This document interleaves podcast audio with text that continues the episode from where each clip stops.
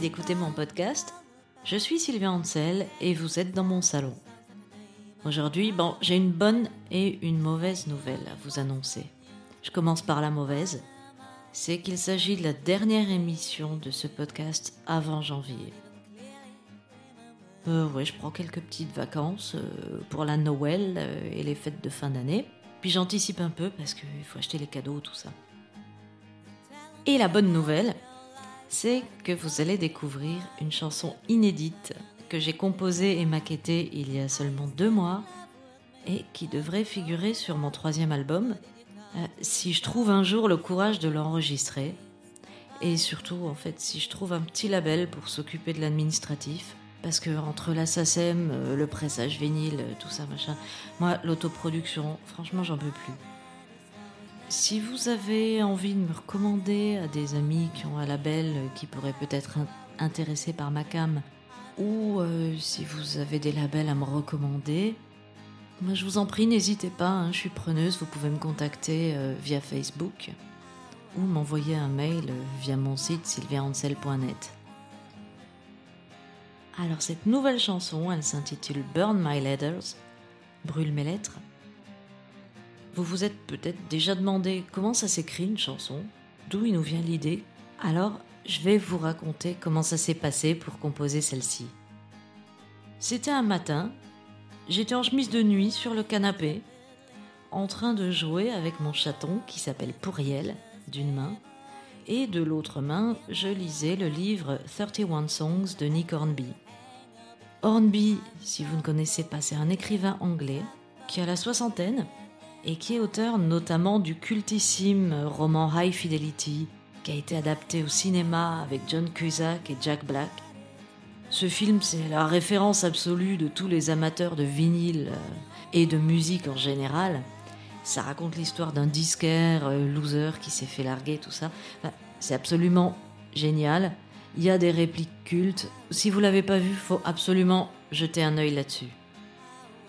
Nick Hornby, qui est donc un grand amateur de musique pop-rock, vers 2003, il a écrit 31 Songs, qui est un curieux bouquin où il nous parle des chansons qui ont accompagné sa vie. La lecture en est quand même intéressante, même si on n'a pas spécialement les mêmes goûts que lui en matière de rock, ce qui est mon cas. Il y a beaucoup d'artistes dont il parle dans ce livre que je connais mal, voire pas du tout, comme euh, Ben Folds. Si, comme moi, vous ne le connaissez pas, c'est un singer-songwriter américain qui est né en 1966, qui a sorti des disques dans les années 90 avec le groupe Ben Folds 5, qui est un de groupe totalement absurde vu qu'en réalité ils étaient que trois musiciens. Ben Folds a fait des albums solo et même en 2010, il a sorti Lonely Avenue en collaboration avec son grand fan Nick Hornby, qui, quelques années plus tôt, avait consacré un chapitre de 31 Songs à l'une de ses chansons intitulée Smoke. On va en écouter un petit extrait parce que vous allez voir, elle est importante.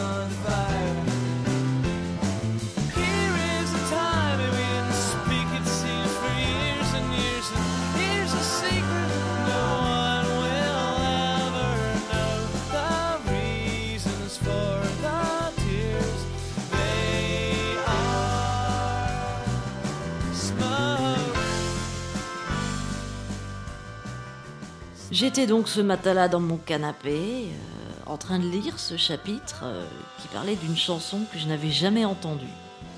L'écrivain y vante les talents d'écriture de Ben Folds.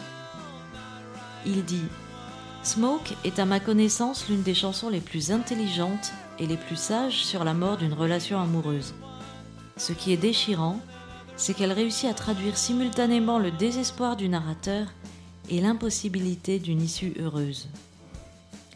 Je vais vous lire tout le paragraphe qui m'a marqué à propos de cette chanson.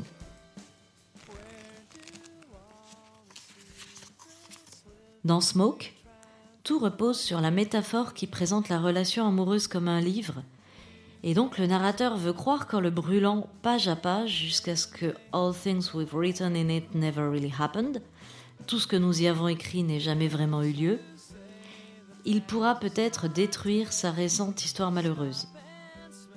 Voici une soirée assombrie par la honte, chante-t-il. Jette-la au feu, lui répondent les choristes. Voilà le moment où j'ai endossé la responsabilité, jette-la au feu. Voilà le moment où nous n'avons pas parlé, semble-t-il, pendant des années et des années, jette-la au feu. Quiconque a connu de tels moments avec son partenaire a pour fantasme d'effacer l'ardoise, et la métaphore est suffisamment spirituelle, suffisamment riche pour nous donner envie de croire, ne serait-ce qu'un instant, que dans ce cas ce pourrait être possible. Mais ici la musique, une valse funèbre, raconte une toute autre histoire. Et l'amante du narrateur n'a pas l'air tellement convaincue, elle non plus. Tu t'obstines à dire que le passé n'est pas mort. Arrête, ne sens-tu pas la fumée? Mais la fumée, naturellement, signifie précisément l'inverse. Elle a tout envahi, elle les fait suffoquer. L'odeur de la fumée ne symbolise pas l'espoir, mais son contraire. Fin de la citation. J'étais là dans mon canapé en train de lire ça, et ce qu'il disait de cette chanson, ça m'a fait réfléchir et ça m'a finalement inspiré ma propre compo. Ce truc du mec qui est honteux et qui voudrait simplement tout effacer en brûlant les pages, ça m'a rappelé. Bon, en fait, ça m'a rappelé le comportement de pas mal de mecs.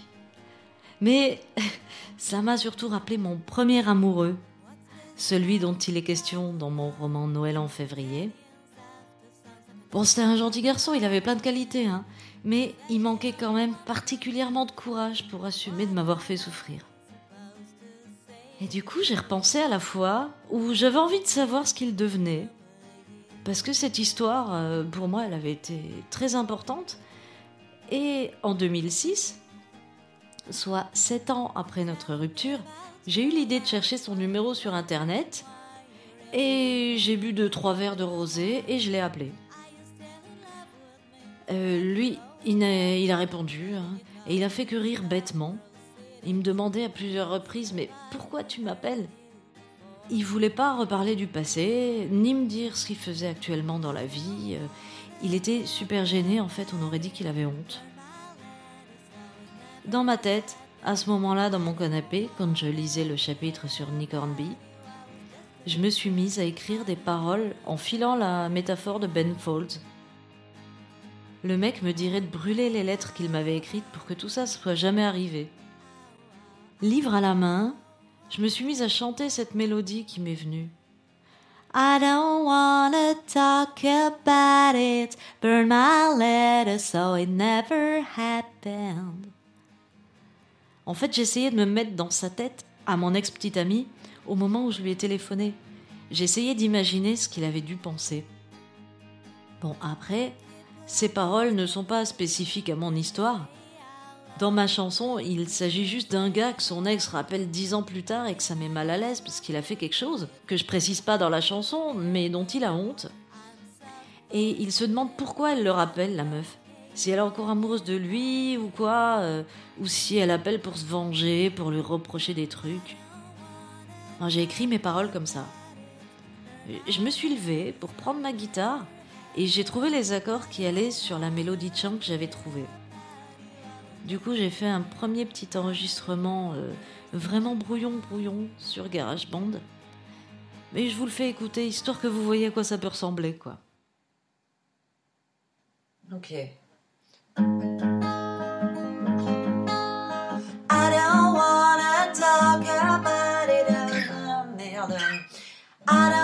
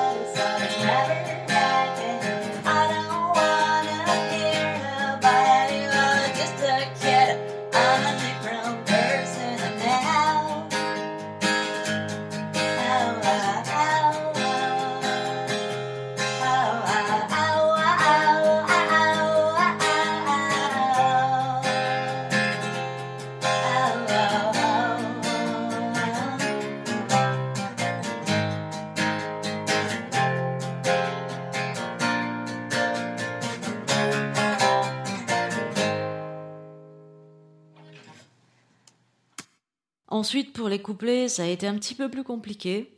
J'ai beaucoup tâtonné, j'ai essayé plusieurs accords, plusieurs rythmes différents. Et finalement, j'ai arrêté mon choix sur un truc euh, qui me rappelle le groupe Guided by Voices ou les Pixies, notamment la petite guitare lead que j'ai ajoutée, qui est volontairement dans le style de Joey Santiago, le guitariste des Pixies. À force de jouer ces parties de guitare, je finis par comprendre un peu ces petits trucs et astuces pour composer ces parties solo. Une fois ma chanson terminée, j'ai eu la curiosité quand même d'aller écouter Smoke de Ben Fall 5 euh, sur YouTube. Et elle ne correspond absolument pas du tout à ce que j'imaginais. Et elle ne ressemble en rien à ma propre chanson. Si ce n'est quelques paroles euh, à propos de la métaphore de brûler et de la fumée qui suffoque, quoi, c'est tout. Bon, ben, du coup, j'ai maquetté un petit peu bien la chanson dans mon salon et je vous propose de l'écouter en exclusivité.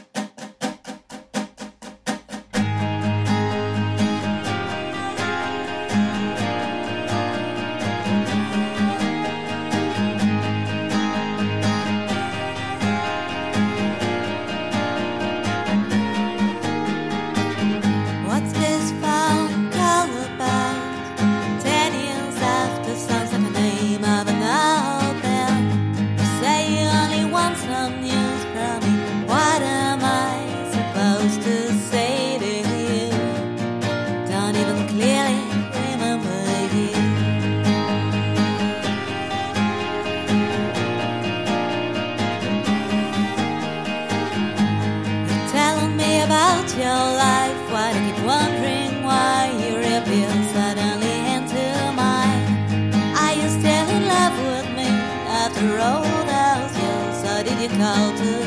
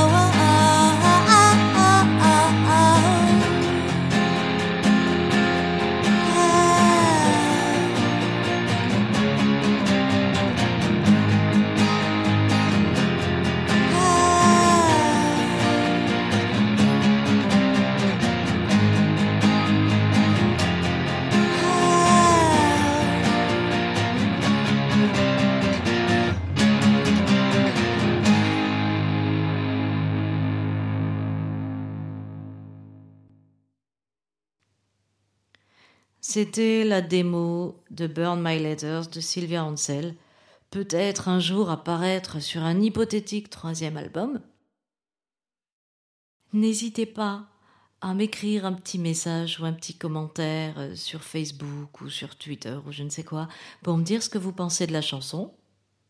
Parce que, en fait, vous êtes les premiers, euh, après moi et après Joachim Robert, réalisateur de l'émission, à l'entendre. Donc, je suis preneuse de tous les avis, sauf les mauvais.